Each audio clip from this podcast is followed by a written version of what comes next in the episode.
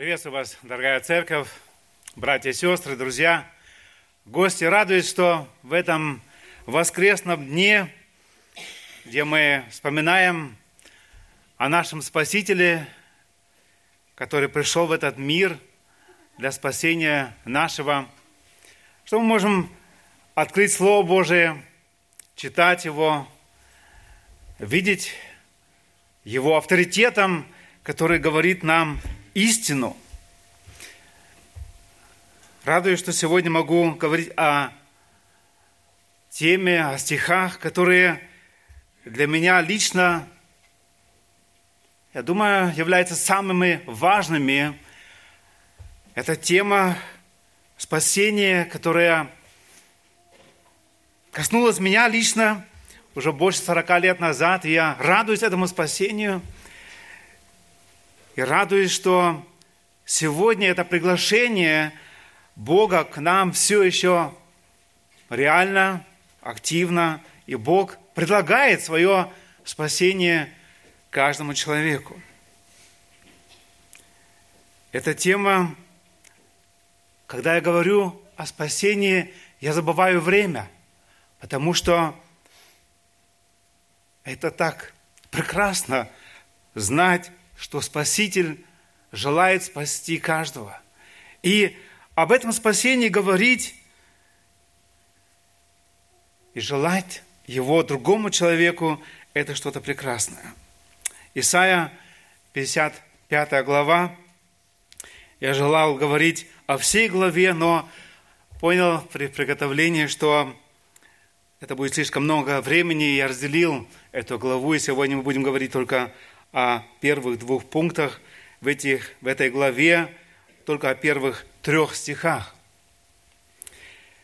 Пророк Исаия считается важнейшим из пророков, который особо ясно открывает нам взгляд на благодать. В высказываниях Исаия мы находим упоминание, мы не находим упоминание о церкви, но о Мессии, о Его страдании, о благословении язычников, которые мы получаем именно в Иисусе Христе. Они особо ярко описаны. Исаия получает поручение от Господа провозглашать суд над своим народом Божьим за отступление народа, но и за тех, кто притесняли Божий народ, израильский народ. Но лучшая весть, которую Исаия поручил провозглашать, это возвращение из Вавилона и явление Мессии, которое человечество ждало уже тысячи лет. И Исаия мог видеть то, что этот Мессия грядет – и он много описывает о нем. Описывает о нем не только то, что как он придет как Спаситель, но, как мы заметим, он описывает его даже в прошедшем времени, хотя между этим временем и тем, что произошло после, когда родился действительно Спаситель, прошло примерно 600 лет. Он описывает о благословении язычников – он описывает новое небо и новая земля в конце этой книги Исаия. В 53 главе, которая нам тоже очень знакома, пророк описывает страдания Божьего слуги и раскрывает искупительный смысл Божьего раба. Мессия Христос принес себя в жертву за грехи человечества избавил нас от мучительных последствий. И в словах этого пророчества, как я уже сказал, примерно 600 лет до исполнения, он описывает это событие в прошедшем времени. Перед Богом наше спасение совершилось уже, потому что Бог сказал, что оно совершится уже сразу после грехопадения – и поэтому Бог мог милого человека все эти тысячи лет до того, что Господь совершил спасение. Я назвал эту главу предложение благодати от Бога. Предложение благодати от Бога. И первым мы хотим посмотреть на первые два стиха этой главы. Я назвал ее, эти, поглавил эти два стиха «Приглашение прийти Господу». Прочитаем первые два стиха этой главы 55 из книги Исаия. «Жаждущие, идите все к водам, даже и вы, у которых нет серебра, Идите, покупайте и ешьте. Идите, покупайте без серебра и без платы вино и молоко. Для чего вам отвешивать серебро за то, что не хлеб, и трудовое свое за то, что не насыщает? Послушайте меня внимательно и вкушайте благо, и душа ваша да насладится туком. Жаждущие – Обращение, которое здесь пророк Исаия, к которому он обращается, он обращается к жаждущим. Жаждущие, это слово, хотел бы немного остановиться на нем, кого она имеет в виду. В сухом и жарком климате Палестины, где жил и действовал Исаия, образ источника воды был особенно ясен и убедителен для всех. Что это был только образ, мы видим из других мест, которые Исаия упоминает, и до этого уже, что это говорится о другой воде, не просто утолить жажду. Мы читаем в Исаия 12, 3, и в радости будете почерпывать воду из источников спасения. Есть еще некоторые места, но я их сейчас не буду зачитывать. Иисус Христос также использует этот образ в своей проповеди. Иоанна 7, 37 по 39. Иисус в этой проповеди провозглашает и говорит, кто жаждет, иди ко мне и пей. Иисус обращает свое внимание слушателей на себя, что Он тот, кто может эту жажду утолить. Он имеет, Он является этим источником этой воды живой или воды спасения. Жажда – это больше, чем только утолить жажду. Жажда, что имеется здесь в виду, то, что я вижу – это все, в чем нуждается человек. Это страсть. И она требует удовлетворения. Бог создал человека ограниченным, чтобы он нуждался во внешних ресурсах. Спать 7-8 часов, три или больше раза в день кушать, пить. Физический труд – чтобы кости и мышцы были задействованы. Эмоциональная сфера, потребность в счастье, восхищении, в удовлетворении, в мире, в радости, в восторге.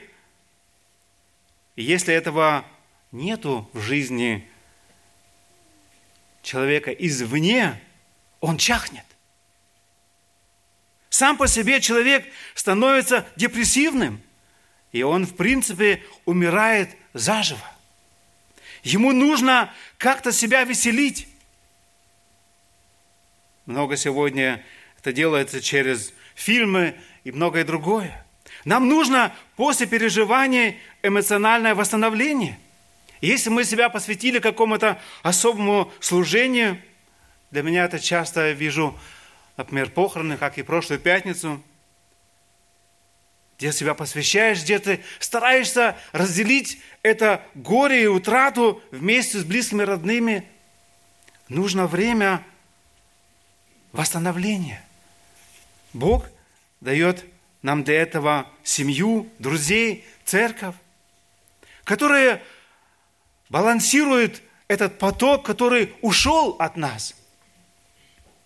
Нам нужен извне внешний источник.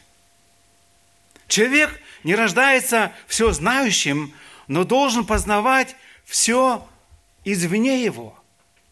И самая лучшая и большая мудрость – это эта книга, Слово Божие, где Бог нам открывает, как Он нас задумал, когда Он нас сотворил.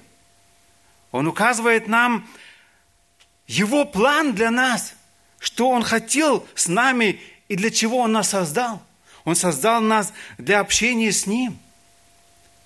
И несмотря на то, что человек согрешил против Него, думая, что он может сам все и лучше, Бог много милостив, и Бог желал спасения его, и Он его и совершил. И предлагает по сегодняшний день. Познавать, как я уже сказал, важно извне от Него. Интерпретация фактов не в человеке. Он нуждается в информации извне, для того, чтобы даже определенные факты правильно интерпретировать.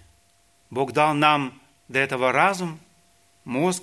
Он хочет, чтобы мы воспользовались им. Социальная сфера. Человек нуждается в каком-то общении. Иногда нам нужно быть и одному, с Богом наедине. Но постоянно быть одному – это опасно. И здесь очень быстро можно сойти с ума. Мы нуждаемся в общении извне.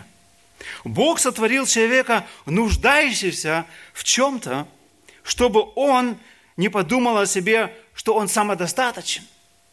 Много людей думают, что независимы от его благодати Господа Бога. У человека постоянно желание чего-то.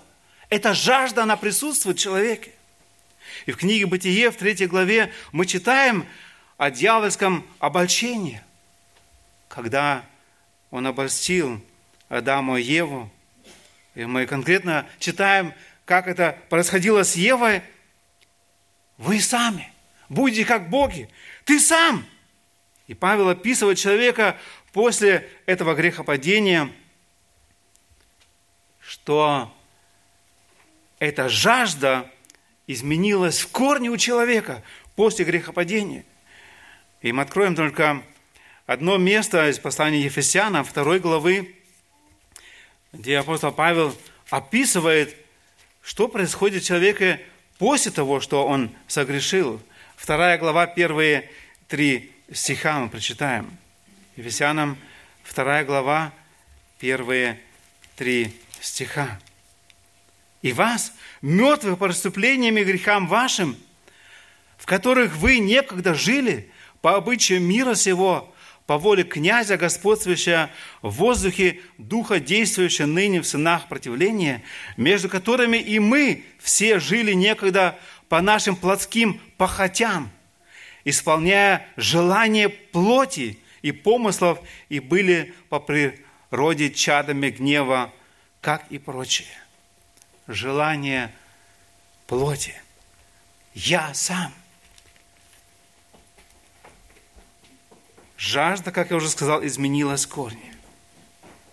Человек пытается сам каким-то образом удовлетворить свои желания без Бога. Святую жажду по Богу и познание Его воли для нас, как человек, потерял. И только через рождение свыше восстанавливается. Рождение от Слова Божия и от Духа Святого. Это описывает нам Евангелие очень четко и ясно. Человек ищет того, что дает мир, смысл, радость, удовлетворение, надежду, любовь и счастье, но только Дух Святой дает нам правильное понимание спасающего нас Спасителя в этой книге через Слово Божие – он открывает нам Писание, указывает на Спасителя Иисуса Христа, который может нам дать правильное понимание, правильное желание опять, желать Бога. И, как я уже сказал, источником этой воды живой является сам Иисус Христос. Посмотрим еще раз, прочитаем все эти стихи Иоанна 7, 37 по 39 стих, где Иисус говорит, «Кто жаждет, иди ко мне и пей. Кто верует в меня, у того, как сказано в Писании, из чрева потекут реки воды живой». Сие сказал он о Духе, которого имели принять верующие в Него. До этого места я читаю в этом стихе. Мы в конце обратим наше внимание еще раз, что это значит для нас конкретно. Источником, как я уже сказал, является сам Иисус Христос, который может удовлетворить вот эту жажду в нас. Не супруг, дети, внуки, не знание, не комфорт, не комплименты, не одобрение людей может эту жажду утолить в нашей душе. В нашей душе есть пустота, которую только Бог может заполнить. Кто приглашается? Кого Бог приглашает в этой книге Исаия 55 глава? Мы читаем, жаждущие, идите все к водам. Все приглашаются, не только евреи, хотя им первым было послано слово спасения, но и бедные, искалеченные язычники, хромые, слепые приглашаются. Все приглашаются. Каким качеством должен обладать приглашенный? Они должны, как мы только что говорили уже, жаждать. Кто доволен этим миром, и его радостями, как, свой, как своей частью, кто уповает на свои заслуги и добрые дела, как на свою праведность, он не жаждет. Этих людей мы видим вокруг себя ежедневно очень много, которые надеются на себя, на свои заслуги и на свою праведность. Я же не такой плохой, как тот. И поэтому не могут, и они не жаждут этой, этого спасения от Бога. И Господь им их не может дать. Третье, куда приглашены в свое время израильский народ, мы сегодня. Идите все к водам. Христос – открытый источник. В Откровении 22 глава 17b, вторая часть, Иоанн пишет, жаждущий пусть приходит, и желающий пусть берет воду жизни даром. И мы прочитали в Иоанна 7,37, кто жаждет, иди ко мне и пей. То есть важно, чтобы мы пришли к этим водам, именно к этому источнику, к Иисусу Христу. Что они приглашаются делать? эти приглашенные, жаждущие, идите, покупайте. Сделайте воду своей. Через приход к Богу, чтобы купить воду, человек выражает ему свое доверие. При этом он узнает, что только даром воду можно приобрести – это спасение. Покупайте и ешьте, Исаия дальше говорит, именно через это пророческое слово. То, что мы едим, больше принадлежит нам, чем то, что мы лишь купили. Мы должны купить истину, чтобы питаться и насыщаться, и насыщаться ею, чтобы благодаря ей наша духовная жизнь питалась и укреплялась. Имея Христа, мы должны расстаться с грехом, так как Он противостоит Христу. Расстаться с высоким мнением о собственной праведности, осознать, что это мерзость перед Богом. я со своей праведностью не могу стоять перед Богом, я должен прийти действительно как нищий, как алчущий к Нему. Что предлагает сокупить, кроме воды? Интересный тоже момент. Во второй части мы читаем дальше. «Покупайте без серебра и без платы вино и молоко». Не только воду, но он говорит, что мы покупали и дальше без серебра и без платы вино и молоко, которое не только утоляет жажду, что может сделать чистая вода, утолить ее, но напитают и тело, и ожитворит дух. Мир не оправдывает наших ожиданий, но Христос превосходит все наши ожидания. Мы приходим к водам и радуемся им, но находим там вино и молоко, которые были основными продуктами питания колена Иудина. Об этом мы читаем в 50, 49 главе Бытие, 10-12 стихе. Эти продукты даются им даром. Следующее интересное замечание. Покупайте без серебра и без платы, без денег или обещания заплатить в будущем. Покупайте даром, без платы. То, что мы покупаем без денег, подразумевает, и это очень важно, четыре таких особенных момента увидеть и запомнить. То, что мы покупаем без денег, подразумевает, что предлагаемые нами дары бесценны. И никакая цена не может соответствовать им. Нету цены на эту благодать, на спасение. Ее не, нельзя каким-то образом описать ни золотом, ни серебром.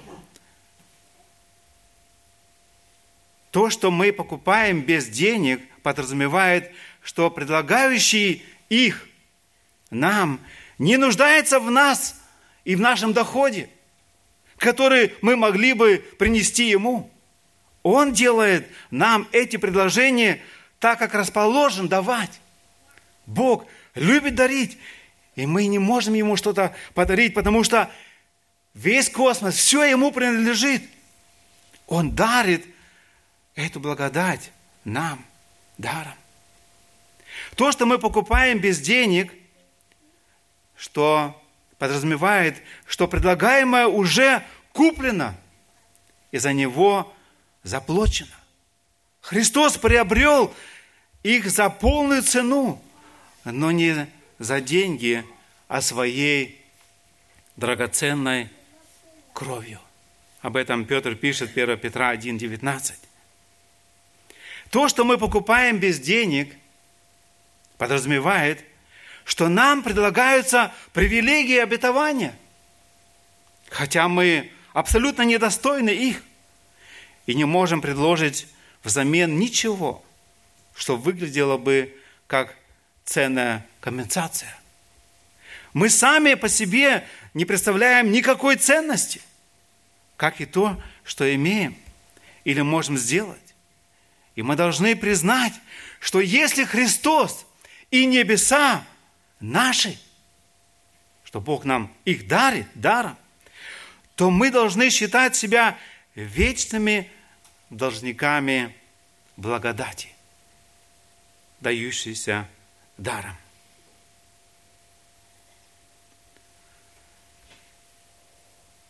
Если мы обратимся ко второму стиху, второй части этого же пункта, приглашение прийти к Господу, я прочитаю еще раз этот стих 2. Для чего вам отвешивать серебро? За то, что не хлеб, и трудовое свое за то, что не насыщает.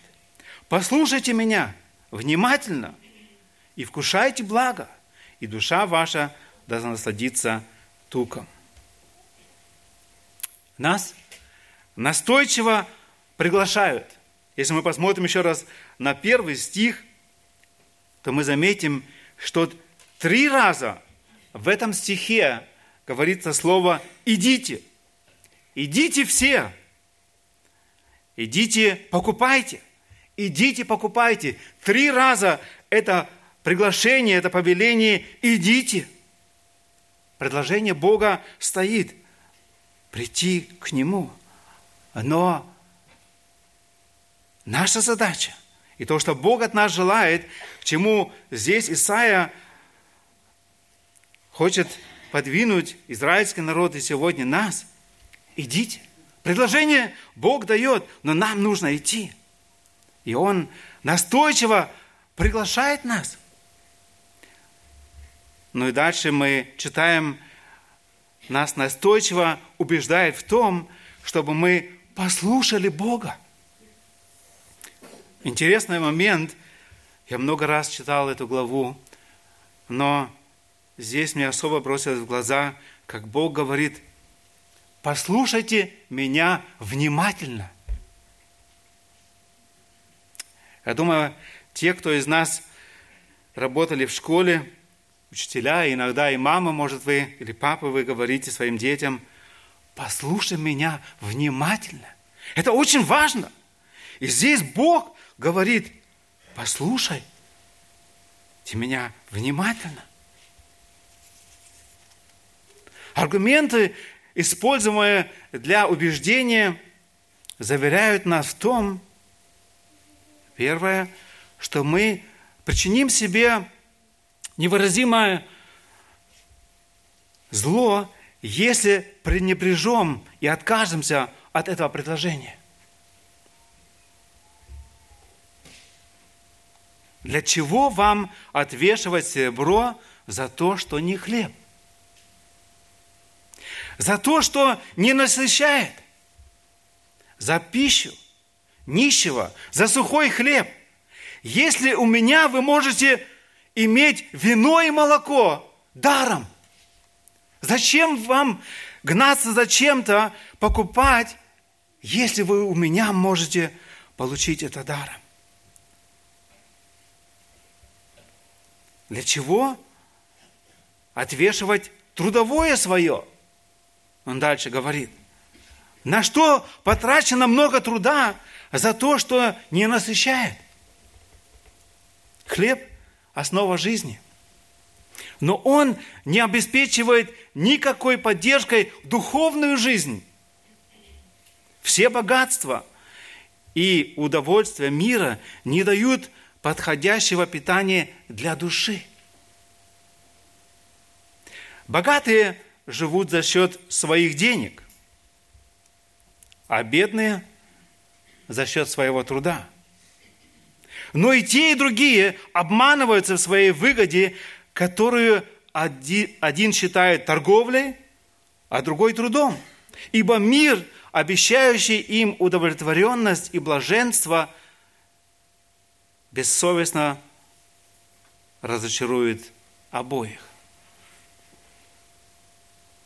Вечные истины являются единственной пищей для вечной души, жизнь которая заключается в примирении с Богом. Поэтому Исаия так настойчиво, или Бог через него призывает прийти к Нему.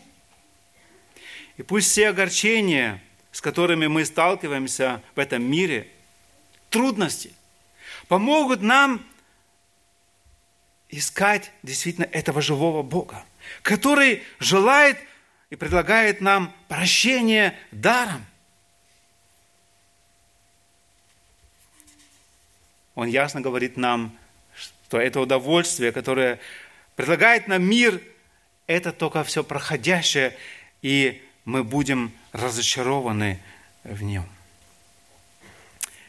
Если послушаем, как мы читаем здесь, Бога, то вкусите благо, и душа ваша да наследует туком, насладиться туком. Часто меня спрашивают, Иван, как дела? Или Йохан – я говорю, люблю говорить незаслуженно хорошо. Благодать, которую лично я переживаю за все эти годы с Господом, это что-то такое великое. Знать, я прощен. Знать, я помилован Богом. Знать, что если даже где-то я упаду, хотя я молюсь каждый день о том, чтобы Бог сохранил, я буду спасен, потому что Господь заплатил. Это благодать. Знать, что мое будущее в вечности у Господа. Не потому, что я так сильно страдал, старался правильно жить, но потому что я принял эту благодать, которую Бог предлагает даром, не за какие-то дела, а даром Он предлагает.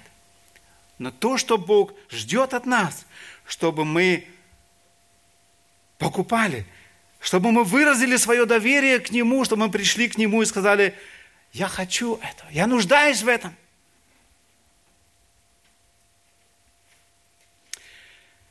После такого убеждения, которое Бог говорит здесь израильскому народу и нам сегодня, чтобы мы, как жаждущие, пришли к Нему как источнику и покупали без серебра и золота или без серебра, чтобы мы получили эту благодать от Него, Он говорит о обетованиях. И третий стих, я взял его отдельно, хотя здесь тоже еще раз говорится о том, чтобы мы преклонили ухо, как мы читаем, мне прочитаю третий стих, «Преклоните ухо ваше и придите ко мне, послушайте, и жива будет душа ваша, и дам вам завет вечный, неизменной милости, обещанной Давиду». Я заглавил этот пункт «Божье обетование вечное». Божье обетование вечное. Преклоните ухо ваше и придите ко мне. Послушайте, и живы, и жива будет душа ваша, и дам вам завет вечный. Когда мы стараемся вспомнить обетование в книге Исаии, нам сразу же вспоминается, я уверен, особенно в эти дни, когда мы желаем праздновать Рождество, как 7 глава книги Исаия 14 стих. Исаия 7, 14. Обетование, которое Бог через Исаию говорит тогда народу нам сегодня. Итак, сам Господь даст вам знамение. Се дева в чреве примет и родит сына, и нарекут имя ему Эммануил. Это было можно сказать, обетование, знамение, которое Господь говорил наперед, примерно за 600 лет, до того, что оно сбылось. Но Бог реально говорит своему народу об этом избавителе. И немножко позже, в 9 главе, 6 и 7 стих, мы читаем уже, «Ибо младенец родился нам». Если здесь 14 стихе 7 главы он говорит, что он родит сына, то уже буквально две главы позже он говорит, ибо младенец родился нам, хотя он еще не родился.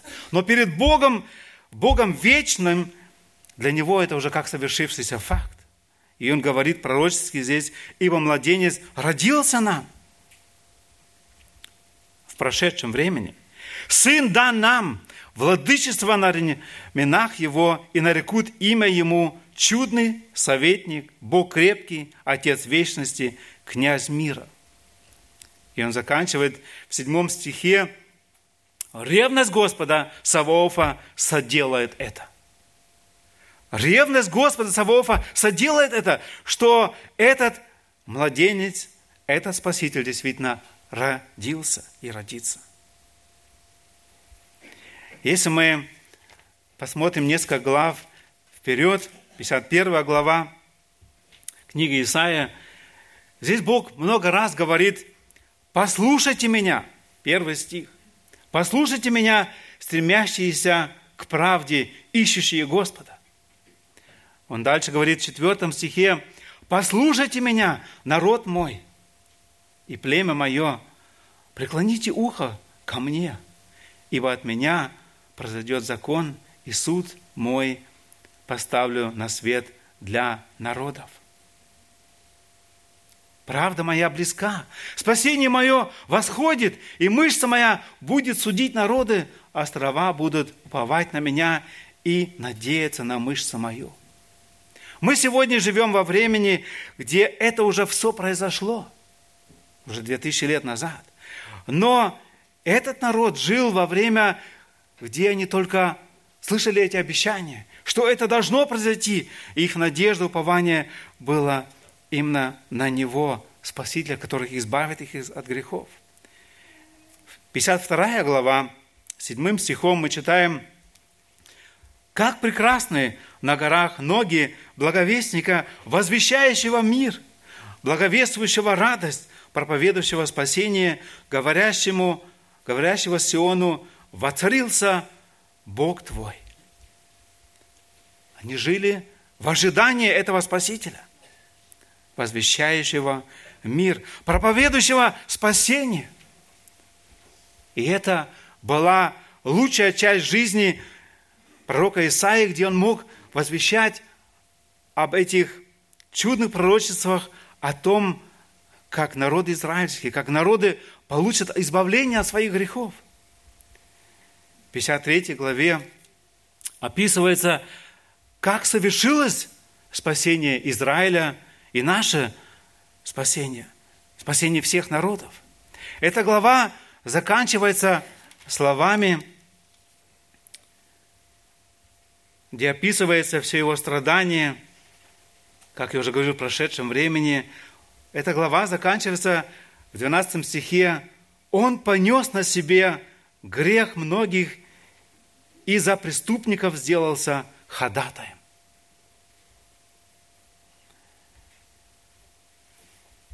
является Иисус Христос сегодня тем, кто понес твой грех?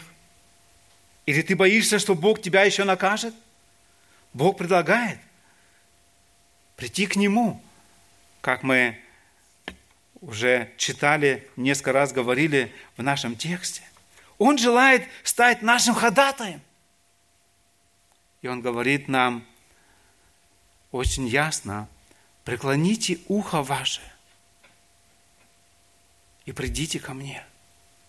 Если мы слышим какую-то особую весть для нашего спасения, то мы преклоняем ухо. Может, нам плохо слышно, но мы преклоняем ухом для того, чтобы расслышать, что же нам делать. И Бог использует эту картину, говорит, преклоните ухо ваше и придите ко мне. Послушайте, и жива будет душа ваша. Бог создал нас для жизни.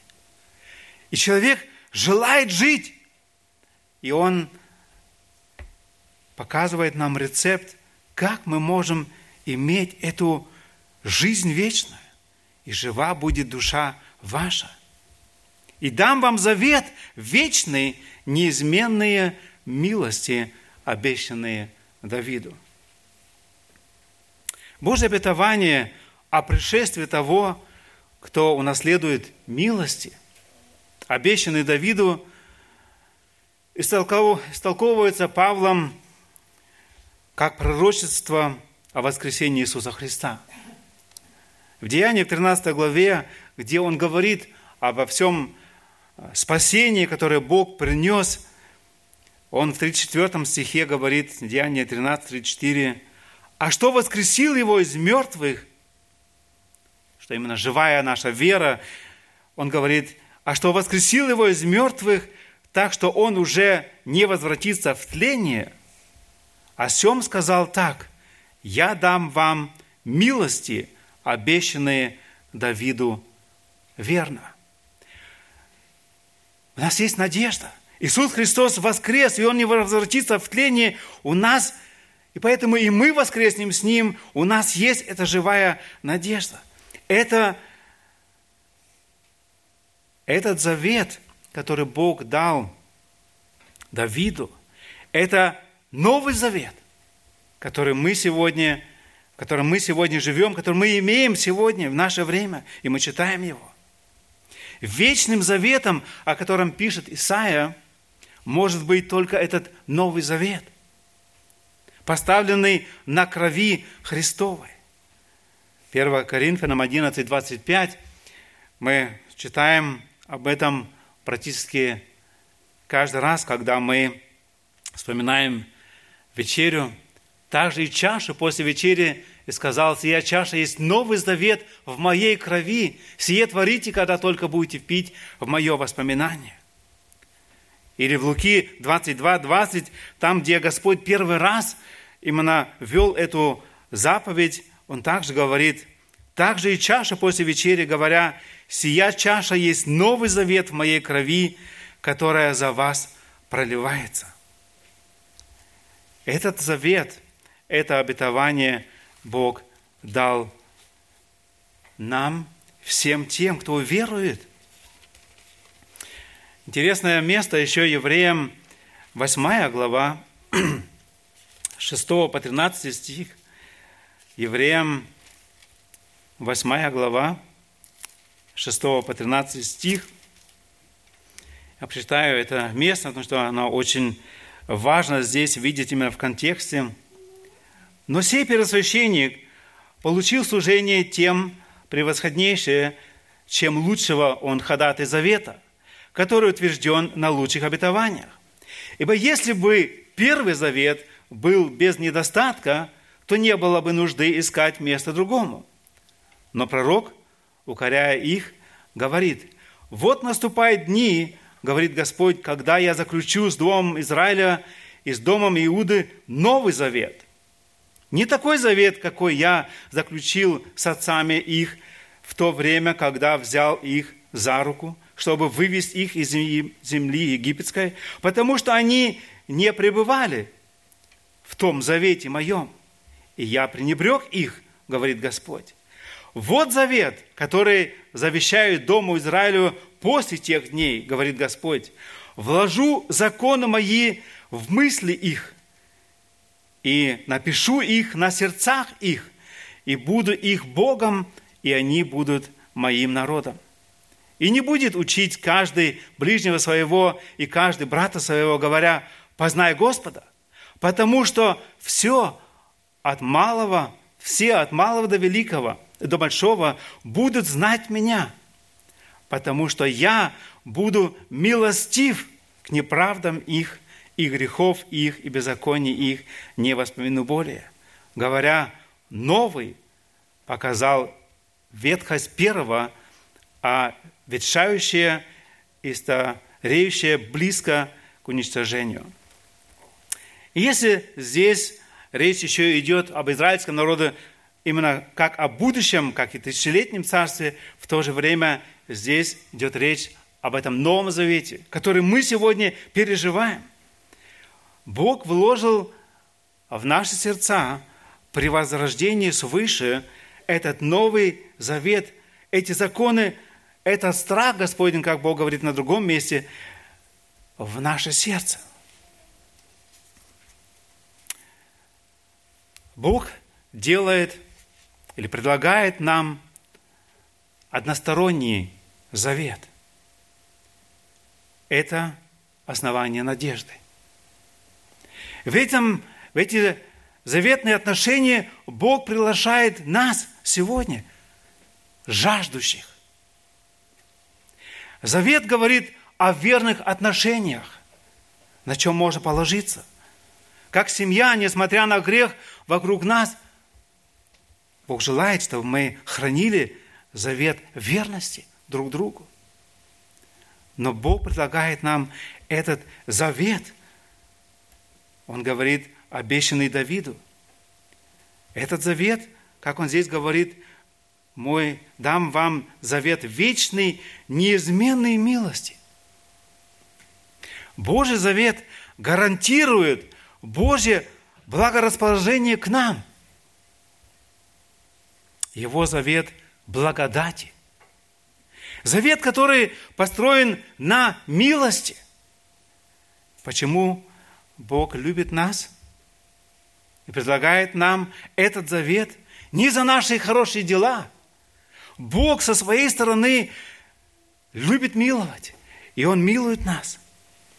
Он указывает нам очень ясно, уже и в Новом Завете, как мы можем стать или войти в этот завет.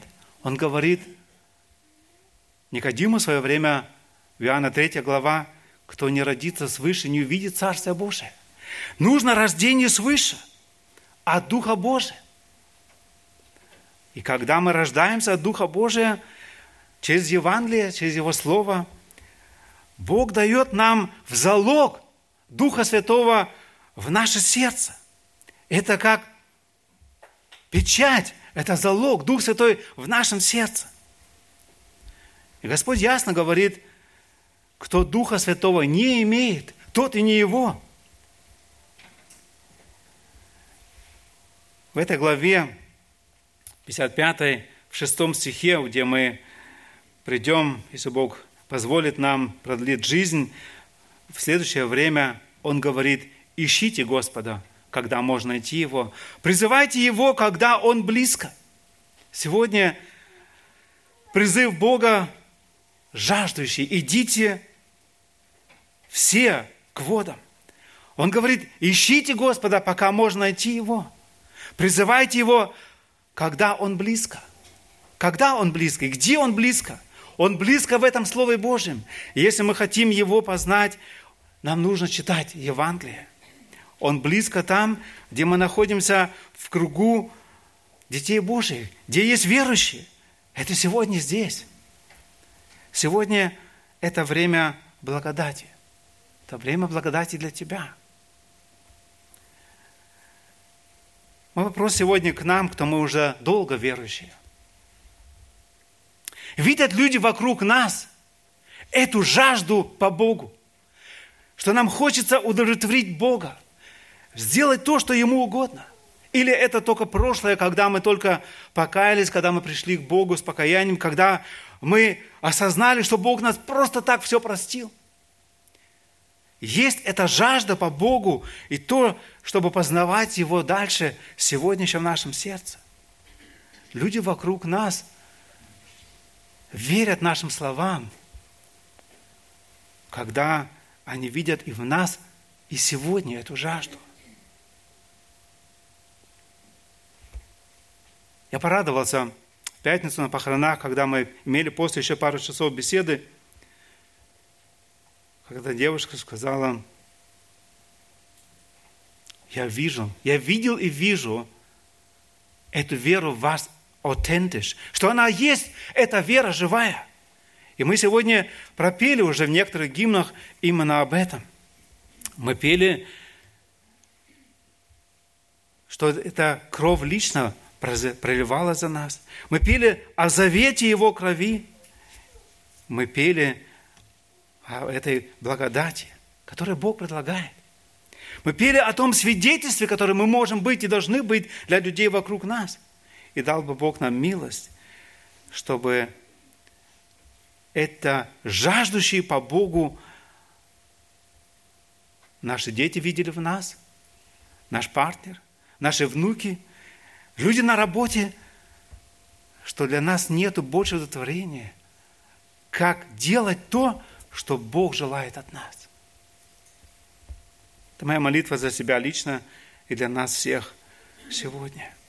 И в эти дни, когда мы вспоминаем приход Спасителя в этот мир, желание, чтобы мы жаждали Его, чтобы мы вновь и вновь приходили к Нему – как можно больше могли привлечь еще людей вместе к Нему, для того, чтобы этот вечный завет стал, этот завет милости не только для нас, этим заветом милости, но еще для многих людей вокруг нас. Аминь.